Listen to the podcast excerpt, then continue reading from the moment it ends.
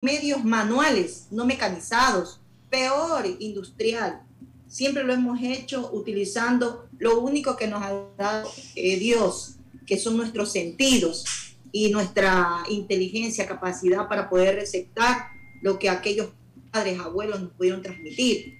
Y tanto es así que desde hace más de 15 años que, que fue la lucha más fuerte en Puerto Bolívar, que nosotros comenzamos apenas con dos barcos industriales, que ni siquiera las personas que lo trajeron eran personas ecuatorianas, eran personas peruanas, porque allá ya se, ya se realizaba esta actividad. Incluso allá ya había una problemática de este tipo de pesquería que iba escaseando. Y hoy en la actualidad los pescadores de la, del país vecino, ¿sí? nuestros amigos compatriotas peruanos, vienen acá a nuestras costas a realizar su actividad, su pesca, porque lastimosamente no hubieron políticas públicas que garanticen la sostenibilidad y la sustentabilidad de los recursos. Dos palabras muy importantes que a nosotros mismos, y se lo hemos dicho a la autoridad, ellos nos enseñaron a nosotros. El Instituto Nacional de Pesca en ese entonces, y ahora se llama IPIAP, ¿sí? nos, nos fortaleció, nos capacitó, nos preparó justamente para nosotros conocer las, las diferentes reacciones de la actividad de la pesca, de la, de la misma, a poder identificar entre peces pelágicos pequeños y peces pelágicos demersales, cuál era la actividad fluctuante de, de cómo una, una especie se podía reproducir. Nosotros, nuestra ignorancia nos llevaba a creer que eran zonas y no eran zonas específicamente de reproducción solamente o de repoblación, eran de reproducción, de desove, de donde por naturaleza las especies conocen y saben su entorno y nosotros teníamos que buscar adentrarnos en esa actividad y aprender a, convivir con nuestro entorno de la, del ecosistema de la biodiversidad marino. Mariana, eh, perdón que le interrumpa, usted me habla como eh, obviamente en pasado y quería eh, preguntarle sobre eso. Usted nos dice, en algún momento, bueno, nos enseñaron, nos capacitaron y en la cumbre estábamos viendo que una de las propuestas, de hecho lo vamos a ver en un reportaje por parte también del sector pesquero artesanal e industrial, es que eh, un ministerio, ¿no? Que sea realmente dedicado aparte, un ministerio de pesca para que vuelvan las capacitaciones, para que haya cierta independencia y autonomía. ¿Cómo es la situación actual, Mariana? Luego de que ustedes han aprendido muchísimo de las zonas, del arte de pesca, de sostenibilidad, que también viene por parte de autoridades y también lo aprenden solos, ¿no? En el día a día. Pero ahora, hoy, 2021, febrero, ¿cómo es la situación y qué más necesitan, sobre todo en el sector pesquero artesanal?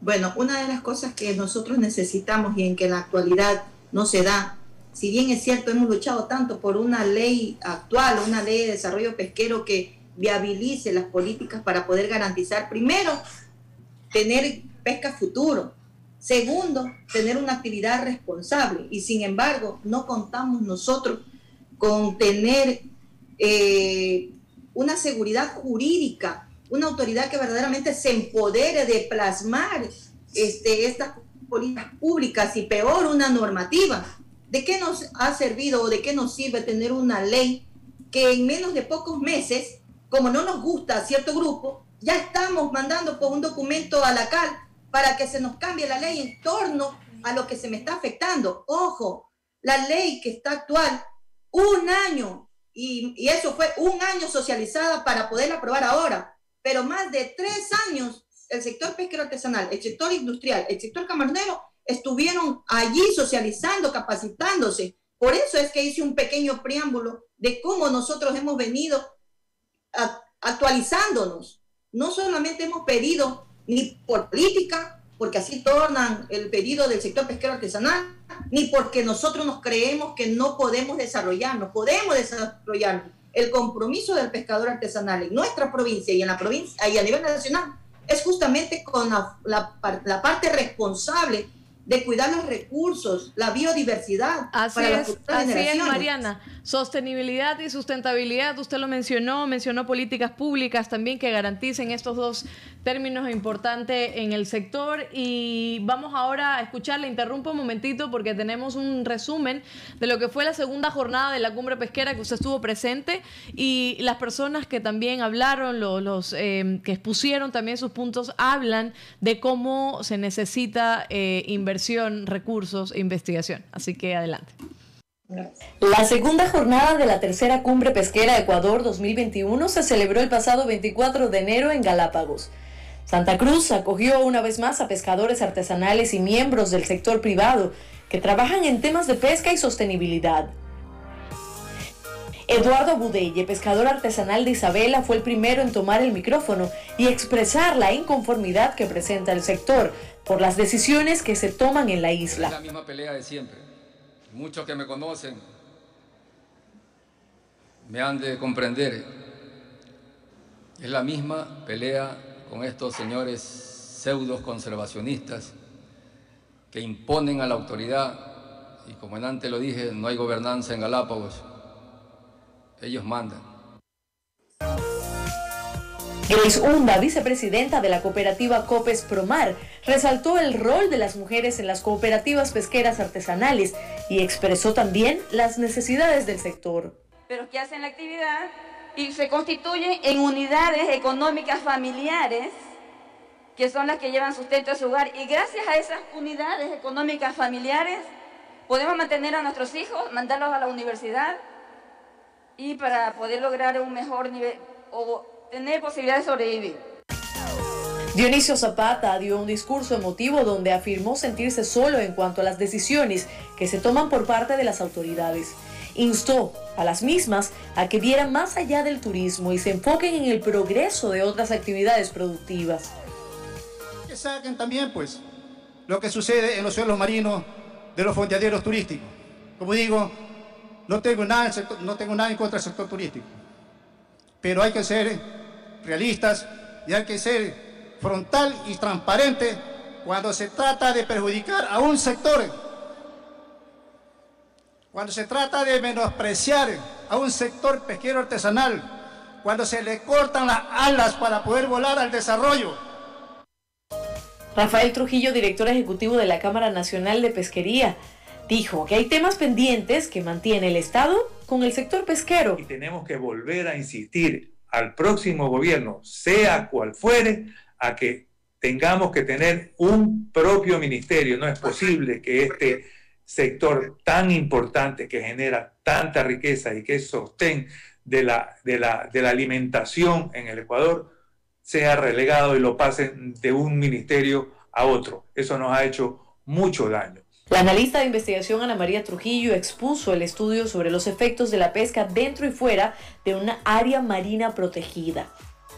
Afirmó que si se amplía la reserva marina de Galápagos, la flota atunera ecuatoriana podría llegar al alta mar y ahí, al regir la ley del más fuerte, habría perjuicios para los pescadores. Llegó el turno de Gabriela Cruz, presidenta de la FENACOPEC. Las mujeres estuvieron presentes en la cumbre, levantando la voz por el sector pesquero artesanal. Sin estar en la agenda y a modo de honor, el ministro de Producción Iván Montaneda realizó una pequeña intervención en la cumbre. Un evento que congrega a, a todos los actores de la cadena productiva de las Islas Galápagos. Así transcurrió la segunda y última jornada de la tercera Cumbre Pesquera Ecuador 2021. En breves minutos, en Azul Sostenible, le contaremos algunas de las conclusiones a las que se llegó luego de esta jornada y la opinión de las autoridades y pescadores artesanales sobre este hecho histórico para la pesca ecuatoriana. Ahí está, ese fue, el resumen de la segunda jornada de la tercera cumbre. La verdad fue una Estábamos conversando ahora que el trabajo que se hizo en esta cumbre fue buenísimo porque el, eh, por parte de la organización, de todos los que participaron en la organización, el tema de bioseguridad, de que todo estaba, nos cambiaban de mascarilla cada rato, o sea, la atención que se nos brindó, los expositores fueron excelentes, de una calidad pero extraordinaria, las conclusiones a las que se llegó, que llevamos a hablar más adelante, y, y por supuesto el equipo de Azul Sostenible presente. Seguimos conversando un poco, voy a leer algunos de los comentarios antes de de, seguir con nuestra invitada, que ya están llegando en Facebook y en YouTube. Acuerde eh, de seguirnos en Azul Sostenible. Dice Mónica de Román, diálogo sí, con participación de voces reales y con histórica presencia. Hernán Marcelo Ponce dice, buenos días, el problema con las autoridades es que no hacen cumplir las leyes. Dice San, felicitaciones, Azul Sostenible. Y Fenacopec dice que los compañeros líderes y pescadores y amigos, gracias por conectarse y apoyar y estar informado un tema pesquero y facilitar al equipo de Azul Sostenible felicitar, perdón, por dar la oportunidad de nuestros compañeros a que participen en su programa. Un abrazo a todos. Así es, este es su espacio, no solo de los pescadores artesanales, de todos, de empresarios, de industriales, de conservacionistas. Este es el espacio para hablar de pesca, así es, de los políticos. Todos están aquí invitados porque tenemos muchas cosas que preguntar, muchas cosas que decir. Hay muchos cuestionamientos también y buscar soluciones. Y tenemos hoy, hablando de la importancia de la pesca artesanal, sobre todo en el oro y en el desarrollo sostenible a Mariana Benítez, que ella es dirigente del sector pesquero artesanal de la provincia del Oro. Dirigente, Mariana, ¿qué hace usted como dirigente? ¿A cuántas personas tiene también usted a su cargo? ¿Cómo se llama también su cooperativa? Necesito conocer un poco de su trabajo. Bueno, este, Mariana Benítez eh, es una mujer que la necesidad la obligó a, a realizar la actividad de la pesca. Y si bien es cierto, realicé la actividad de la dirigencia en la Asociación 16 de Julio, donde nos armamos primero un frente de pescadores independientes, porque no pertenecíamos a ninguna organización, simple y sencillamente éramos, que andábamos sin bandera, como se dice, exigiendo que se nos atienda en la, en la Capitanía de Pesca, en pesca, que se nos dé seguridad. En ese entonces hubieron algunos compañeros muertos que los encontrábamos a los 8 días, 15 días, madres llorando, hijos abandonados, no había autoridad que nos escuche, eh, hubo un levantamiento de los pescadores artesanales, conflictos internos también con dirigentes, porque hay que también asumir la responsabilidad de la dirigencia. El dirigente, la persona que se pone al frente de una institución, tiene que ser responsable con las decisiones y con las actividades que debe desarrollar. Debe de estar capacitado, preparado para poder exigir y sobre todo impulsar, porque ese es el deber, la obligación de un dirigente. ¿Y cuántas personas están en su cooperativa, Mariana? Bueno, en mi organización, en la 16 de julio, habían 48 socios, hay 48 socios. Eh, también pertenecía a la cooperativa Jesús el Gran Pescador por situaciones de, de mi profesión. Hoy estoy eh, ya alejada de la actividad pesquera, pero eso no significa que yo no esté secuencialmente dentro de las problemáticas de mis compañeros pescadores y sobre todo cuando asumí la responsabilidad hasta el 2019 de la red UOPAO, que es la Unión de Organizaciones de Producción Pesquera de la provincia del Oro, que tenía a mi cargo 38 organizaciones y tenía que estar en cada una de ellas tratando de impulsar proyectos de desarrollo, proyectos y políticas públicas de, darle el valor agregado a nuestro producto, de buscar capacitación, de buscar eh, que, haya esa interacción, ese trabajo con las entidades públicas y privadas, con el mismo sector camaronero, tener diálogos de acceso para no tener confrontaciones dentro de la actividad del manglar y de igual manera con, hasta con la misma flota industrial chinchorrera. Nos hemos sentado, pero lastimosamente algunos no nos gusta, no nos gusta, como todo ciudadano ecuatoriano, no nos gusta que nos ordenen, no nos gusta que nos digan cómo hacer bien las cosas. hemos vivido en una etapa de desorden. Exactamente, Mariana. En primer lugar, eh, agradecerte que estés aquí. Y tu trayectoria yo la conozco desde hace más de 20 años, ¿no? Como dirigente de pesca artesanal, rebelde, revolucionaria, fuerte Y, como todas las mujeres que quieren liderar cuando hay problemas y es aquella mujer que ha salido justamente a defender a su sector. ¿Quién no conoce a Mariana Benítez de la dirigencia artesanal junto con eh, sus dirigentes en el oro, en la FENACOPEC? Eh, ha sido un brazo importante de apoyo para la presidenta, para Gabriela Cruz y todos sus dirigentes a nivel nacional. Así que el reconocimiento que, personalmente yo te tengo como dirigente es muy fuerte, eh, te admiro como siempre y siempre creo que destaco que tu trabajo es muy importante en favor del sector pesquero artesanal del oro. Creo que uno de los temas importantes que tenemos que hablar es sobre justamente esa invasión que a veces ocurre dentro de las, de las ocho millas de, de, la zona de pesca artesanal que tanto ha peleado el sector por más de 30, 35 años para que se mantenga y todavía hay una lucha que se debe mantener porque ahora que está en la ley, que se logró justamente en la, en la nueva ley incorporarla, porque antes, antes solo estaba a nivel de acuerdo ministerial, pero ahora está con fuerza de ley, reconociendo ese derecho del sector pesquero artesanal, vemos que todavía hay problemas. Al regreso vamos a tener un corte, me contestas esto por favor y seguimos conversando. Un abrazo.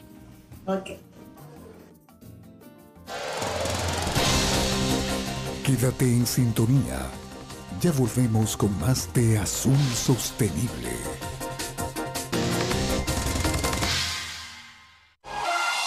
En Teleradio, inicio del espacio publicitario y promocional.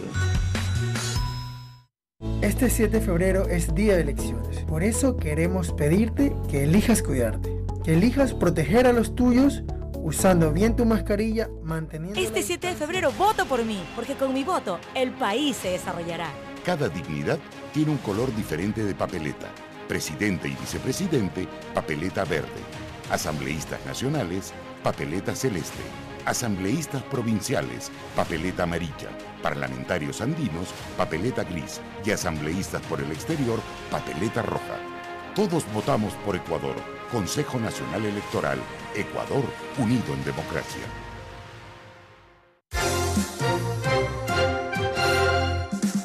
Si quieres tener información de primera mano en Crónica Roja, política y economía, comunidad y salud, por Teleradio 1350 AM y en las redes sociales Teleradio, Radio TV, Telenoticias 2020. De lunes a viernes de 12 a 13 horas, bajo la dirección de Winston Taylor.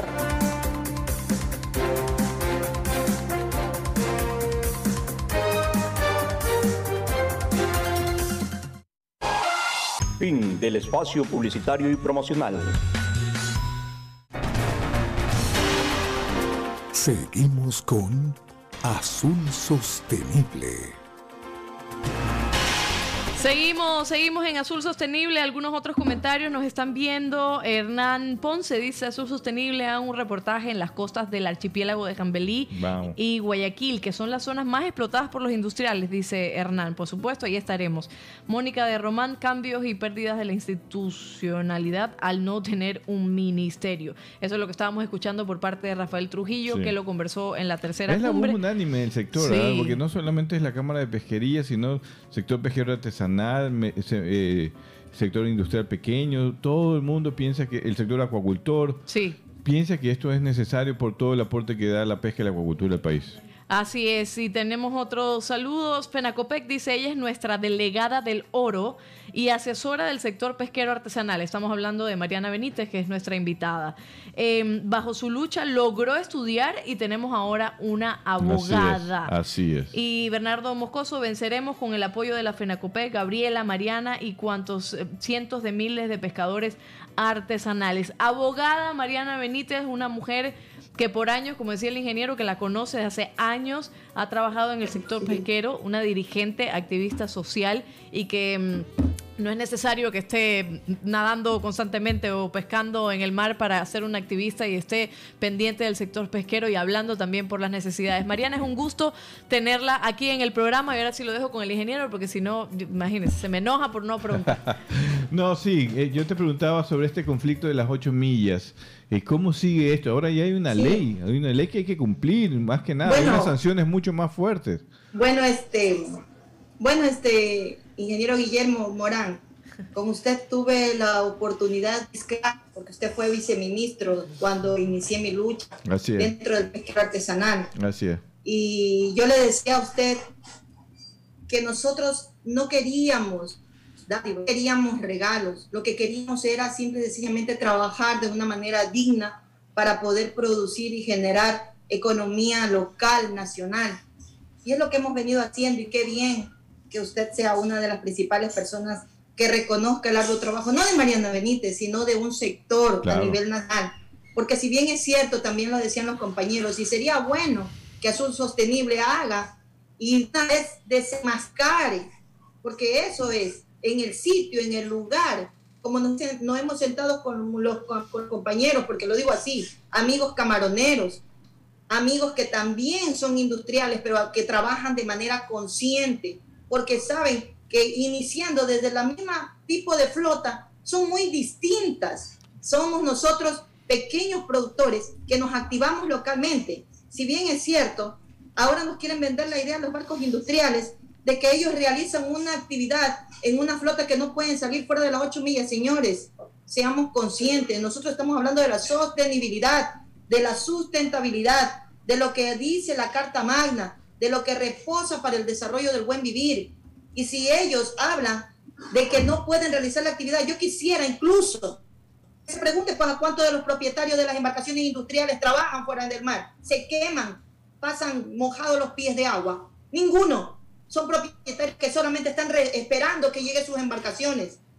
En cambio, el pescador artesanal, el mismo propietario, el mismo dueño, está trabajando. El pequeño productor está trabajando en el mar, mojándose, aguantando lluvia, sol. Eso es la pesca artesanal verdadera.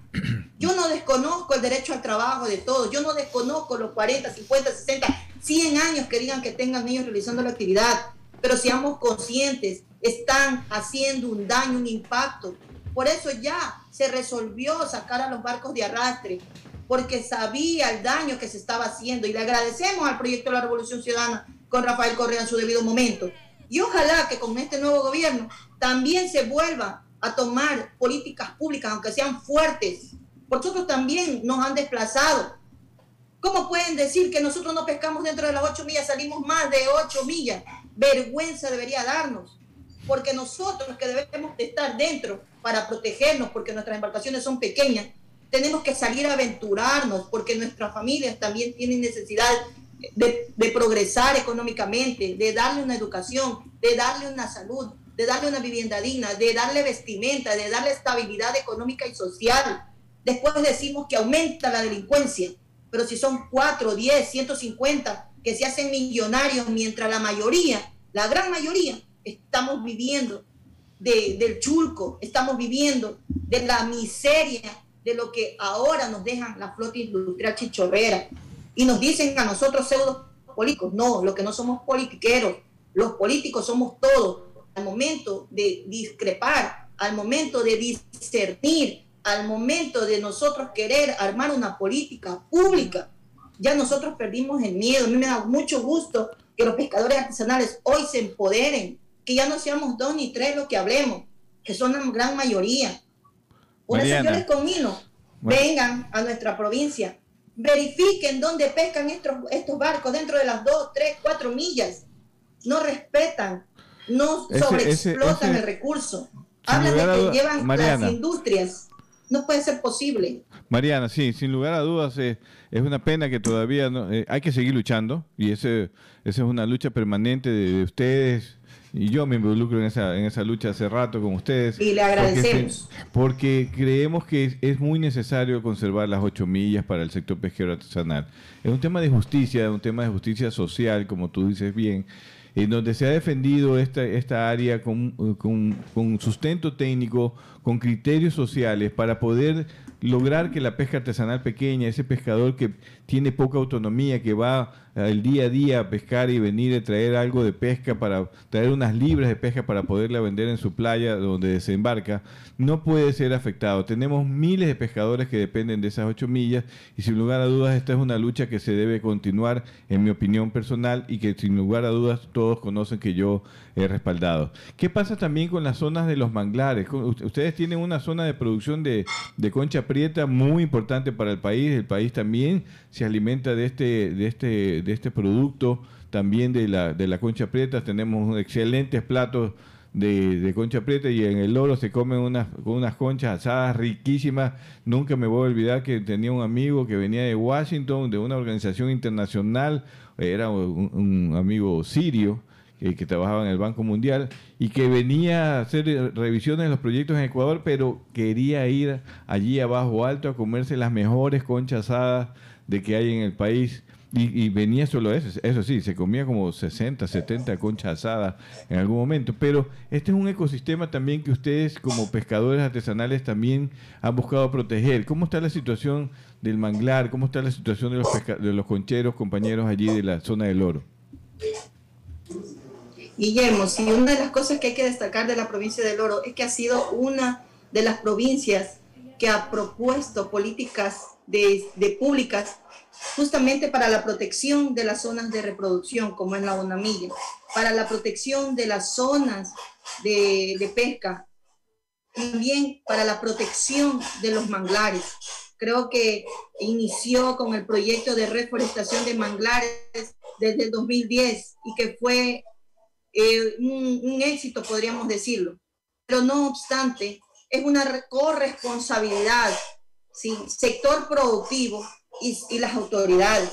Si no tenemos estas dos alianzas, estos dos compromisos, no va a pasar nada. ¿De qué sirve de que se les den custodia a los compañeros pescadores artesanales si no tienen el compromiso de la autoridad para hacer los controles, las sanciones respectivas y de igual manera el compromiso de sostener y sustentar el recurso? Es lo mismo que pasa dentro de las ocho millas. ¿De qué nos sirve tener una ley cuando tenemos una autoridad que se excusa que no tiene embarcaciones, que se excusan que no tienen personal, que se excusan que no, que no salen, que se demoran el, el departamento eh, legal, las sanciones administrativas? ¿De qué nos sirve si no tenemos todo este engranaje para tener una política que proteja la biodiversidad de los manglares y del mar?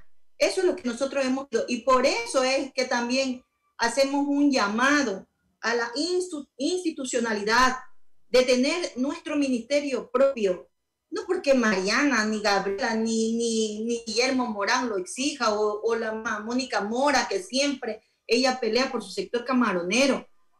Es todo un, una necesidad de poder apalear justamente todos estos, estos problemas. Y porque esta normativa, esta nueva normativa, señores, habla de darle la potestad al ente rector. Y si nosotros no tenemos todo este engranaje y no tenemos una autoridad comprometida a hacer cumplir y que se venda el mejor postor, de nada nos ha valido pues tener una ley y una normativa. Y más bien, debería dentro del reglamento sancionarse a la autoridad o al ente rector que no cumpla o que incumpla la gran normativa, la ley que hemos peleado por muchos años y por dignidad, creo yo, de, sostener la economía de más de 160 mil pescadores a nivel nacional. Este gobierno, eh, y sobre todo este nuevo gobierno, debe de impulsar la creación del, del, nuevo Ministerio de Acuacultura y Pesca, Esta, con gente comprometida. De acuerdo, Mariana, yo creo que eso es un tema que vamos a tener que seguir conversando. Vamos ahorita a un corte, vamos a hacer Vamos un, a escuchar el, el, el, el reportaje. Oiga, ingeniero, ¿sí ve? Que uno se mata haciendo ese reportaje y usted ya me lo quiere muchar. Está viva, está viva, está aquí. No, es que eh, vamos a escuchar ya Adelante. las conclusiones de la segunda jornada de la tercera cumbre pesquera. El tema central de la cumbre, además de visibilizar los problemas del sector pesquero y las posibles soluciones, fue si la Reserva Marina de Galápagos debe ser o no ampliada, como proponen, como proponen, como proponen grupos conservacionistas. Norman Wright, ministro presidente del Consejo de Gobierno de Galápagos, expuso en su Plan de Desarrollo 2030 esta posibilidad. Al concluir la primera jornada de la cumbre, conversó con nosotros sobre el tema. Esa propuesta es parte de un plan que tiene que ser desarrollado y que obviamente es una medida que lo que busca es generar eh, mayor protección de los recursos marinos de la reserva marina. Sin embargo, las decisiones sobre una declaratoria eh, de esta área marina no necesariamente parten de la decisión del Consejo de Gobierno, sino que parten de la decisión del presidente de la República. Pero ahí está una aspiración. Los planes también eh, tienen eh, elementos muy importantes que son las aspiraciones de donde se quiere llegar y el sueño. La población en Galápagos, luego las experiencias que se tuvo con el barco Fuyan Yuli y otros más, siente que se debe mejorar la protección circundante de la reserva marina con una manera de amortiguar los impactos de la pesca ilegal, sin control y excesiva y la sobreexplotación de los recursos. Luigi Benincasa, director ejecutivo de Atunec, en cambio se mostró firme en su postura, que es la de muchos en el sector pesquero artesanal e industrial, afirma. El rechazo total a la pretendida ampliación de la zona de reserva. Somos un país importante en procesamiento, en capturas, líderes en todo esto y no, entendemos cuál es la ventaja que ellos quieren tener o que nos dicen que nos va a beneficiar a nosotros Y como dice un dicho nuestro, muy nuestro aquí, compadre, así no me ayudes, porque me vas a quebrar. Sin embargo, hay propuestas. Gian Sandro Perotti, vicepresidente de la Cámara de Pesquería, afirmó que ese tema tan complicado encontrará la solución mientras se escuchen a todos los involucrados. Bueno, yo creo que la, la realidad final es que las ONG serias y responsables quieren exactamente lo mismo que el sector pesquero serio y responsable. La sostenibilidad del recurso, tenemos que tener eh, peces en el agua en buena, en- y el mar en, buenas, en buena salud para las futuras generaciones. Entonces, si bien es cierto, hay mucha, mucha tal vez, tal vez un poco de polémica, eh, yo creo que se ha demostrado en este Congreso que, que cuando se habla se pueden llegar a, a situaciones de, de- de- de cómo, de cómo se arreglar las cosas, ¿no? Eduardo Abudelle, pescador artesanal de la isla Isabela, expresó su inconformidad con la propuesta de la creación de una nueva área marina protegida. igualdad, no hay, como te digo, no hay justicia social. Nosotros vivimos un patrimonio natural de la humanidad, nosotros vivimos una zona muy importante. Toda la zona del Ecuador es importante, pero en especial las reservas, patrimonios son importantes. Que deberíamos mantener una economía de clase media económica de media arriba. Ya ciertas personas lamentablemente ya caminan a la miseria. En la cumbre se discutieron varios temas de importancia. Grace Hunda, vicepresidenta de la cooperativa Copes Promar, afirmó estar contenta con lo sucedido. Eh, entre lo que nosotros hemos pedido es la participación del Ministerio de, Pesca, por ejemplo, que haga presencia en, Galápagos con técnicos pesqueros que nos den soporte a las organizaciones pesqueras. También hemos acordado un acuerdo, un memorando de entendimiento con el sector eh, de la pesca industrial, eh, la WWF, Tunacom, Atunex y el sector pesquero para poder tener transferencias de conocimientos para que nuestros centros de acopio, nuestros pescadoras puedan tener una mejor eh, capacitación. Así culminó la tercera Cumbre Pesquera Ecuador 2021. La cuarta edición será en Manta el próximo año y Azul Sostenible estará presente, por supuesto, para contarles todos los detalles. Así es, Azul Sostenible estará en Manta el 2022 para contarle los detalles de la cuarta cumbre, lo que será la cuarta cumbre. Ojalá se solucionen los problemas y se le dé respuesta a todas las propuestas que se dijeron en esta tercera cumbre. Eh, hay una agenda de trabajo que el sector seguramente va a cumplir, bastante larga. Pero es que así es la, la dinámica en el sector. El sector pesquero, industrial y artesanal tiene una dinámica muy fuerte. El- todas las autoridades lo, saben, lo, sé también, he pasado por, ese, por esa etapa también y también estoy en la etapa del sector privado, pero es así mismo, pero es porque también generamos mucha, eh, eh, mucha economía, mucha riqueza al país, muchas fuentes de trabajo y necesitamos que la gente conozca más de esto. Mariana, pregunta final. ¿Qué espera usted del próximo gobierno para el sector pesquero artesanal del oro y del país? Tú eres representante también de la FENACOPEC, has estado en todas las provincias, conoces muy bien eh, lo que requiere el sector. ¿Qué esperas o qué le pides al próximo gobierno que eh, genere políticas positivas hacia, hacia el sector pesquero artesanal? Bueno, permítame primero agradecerle a mis compañeros y amigos de Galápagos, pescadores de Galápagos, que no pierdan la fe. No hay lucha, no se pueda resistir. Creo que ellos están en una pelea y que por, ma- porque por más problema más grave que se entienda, como yo lo dije dentro de mi intervención, si los ecologistas y los ambientalistas quieren tanto proteger que comiencen ellos primero. Entonces, que no seamos nosotros los pequeños que tengamos que primero sufrir las consecuencias para sostener y mantener los recursos. De manera responsable lo podemos hacer, como lo indiqué. ¿Y qué espero de este gobierno, de este nuevo gobierno? Simple, la accesibilidad al diálogo que no se ha dado en este gobierno. Segundo, que se respeten las normativas y políticas públicas que no necesariamente queremos que se inclinen al más débil o al más fuerte. Queremos que sean justos, ecuánimes. Queremos que simple y sencillamente aquí salga ganando la naturaleza y las futuras generaciones. Nosotros, pasado mañana, nos podemos ir de esta tierra. Y algo tiene que quedar, algo tenemos que dejar.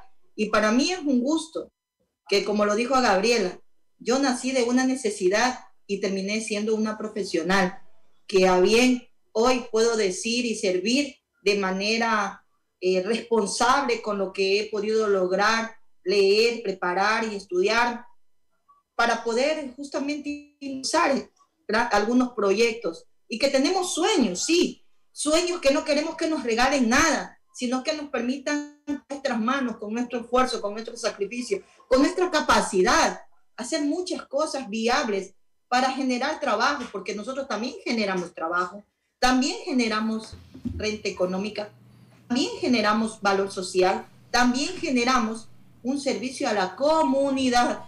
Y eso es lo que queremos que este gobierno, este nuevo gobierno, nos reconozca. Y hemos trabajado y ojalá llegue el que nosotros hemos apoyado. Así es, Mariana. Y consideramos que Andrés Arauz va a ser la alternativa de nuestro país. Mariana, gracias, gracias por, por estar en nuestro programa, independientemente de quién eh, llegue mañana. Recuerden que todo el mundo tenemos que ejercer nuestro derecho al voto, vayan protegidos con mascarilla. Y bueno, eh, estas son las declaraciones de Mariana Benítez, dirigente del sector pesquero artesanal de la provincia del Oro. Gracias por tu presencia y a todas las personas que nos están comentando también y agradecen tu trabajo por muchos años. Así es, Mariana, muchas gracias. Vamos a seguir conversando, no será la última vez que conversemos contigo, tú tienes mucho que decir todavía y bueno, mañana votar con conciencia. Un abrazo grande para ti. ¿eh? Así es. Y no se nos vayan ustedes que están conectados con nosotros en Teleradio 1350 y en YouTube y en Facebook, porque hacemos un corte comercial y enseguida regresamos con las encuestas. Quédate en sintonía. Ya volvemos con más de Azul Sostenible.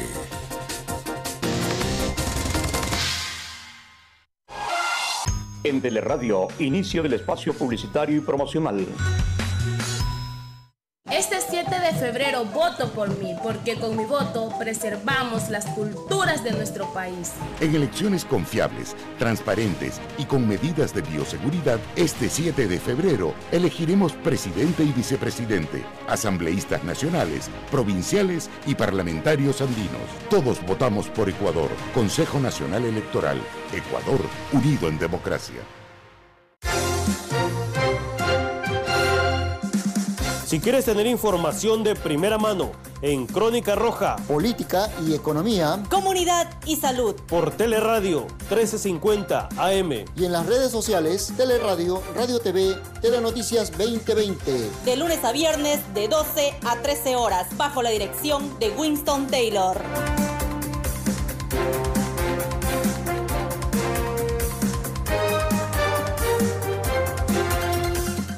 Voto por mí.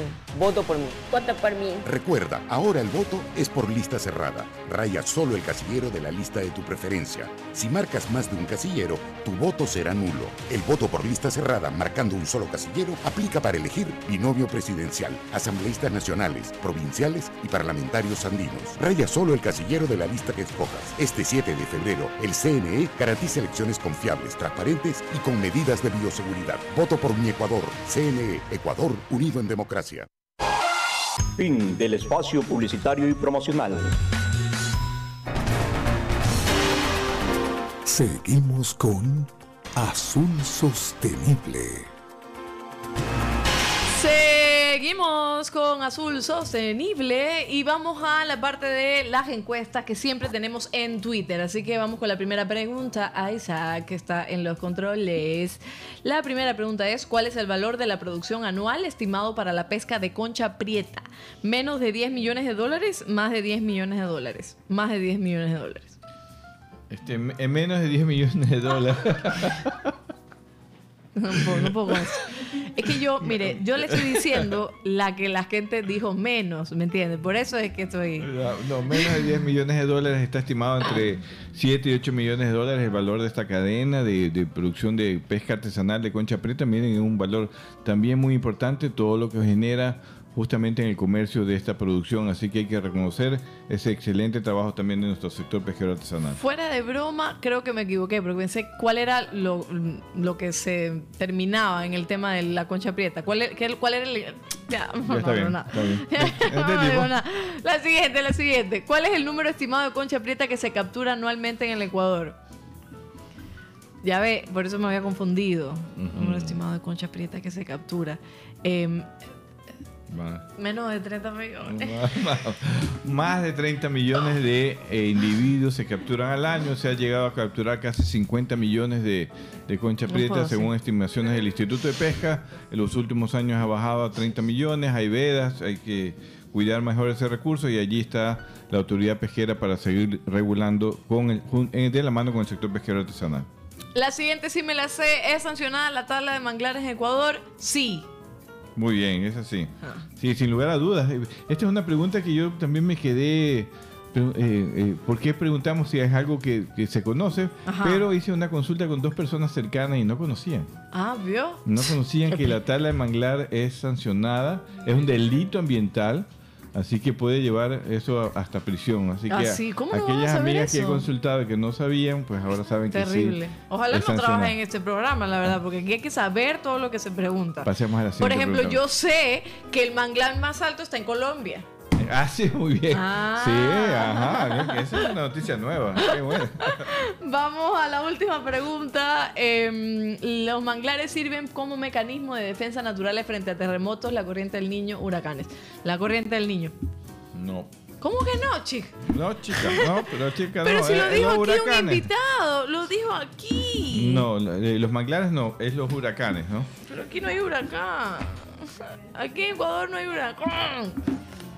El 61% dijo también la corriente del niño, como tú lo dijiste, pero en verdad lo que dicen los especialistas es que ayuda a proteger más a los huracanes. Pero también a la De corriente los del niño. huracanes, perdón. ¿Ah? La corriente del niño no aparece por ahí. Te juro que aquí hubo un invitado que dijo lo de la corriente del niño. El doctor lo, Ormaza posiblemente. lo voy a buscar aquí Oh. porque lo tengo anotado. Estoy segura. El y como yo próximo digo, programa queda de ser. En Ecuador no hay huracanes, pues en Cuba hay huracanes. Entonces dije, no, pues si en Ecuador no hay huracanes, es la corriente del niño.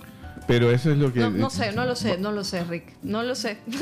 Bueno, vamos a la próxima... El, el próximo programa hablamos de eso. Aquí voy a revisar, cuestiono. Vamos a traer un especialista en huracanes. Está bien. ¿Cuántos huracanes pasé yo en Cuba? Oiga, ni le quiero hablar de eso. Vamos a. va- ya tenemos que irnos, pues ya tenemos que irnos. Recuerden que estamos en Teleradio 1350. El miércoles eh, también nos vemos en YouTube, nos vemos en Facebook. A las 13, 15 horas. A las 13, 15 minutos. Y ya lo sabe, síganos, interactúe, coméntenos. Y este es su programa. Nos vemos. Chao.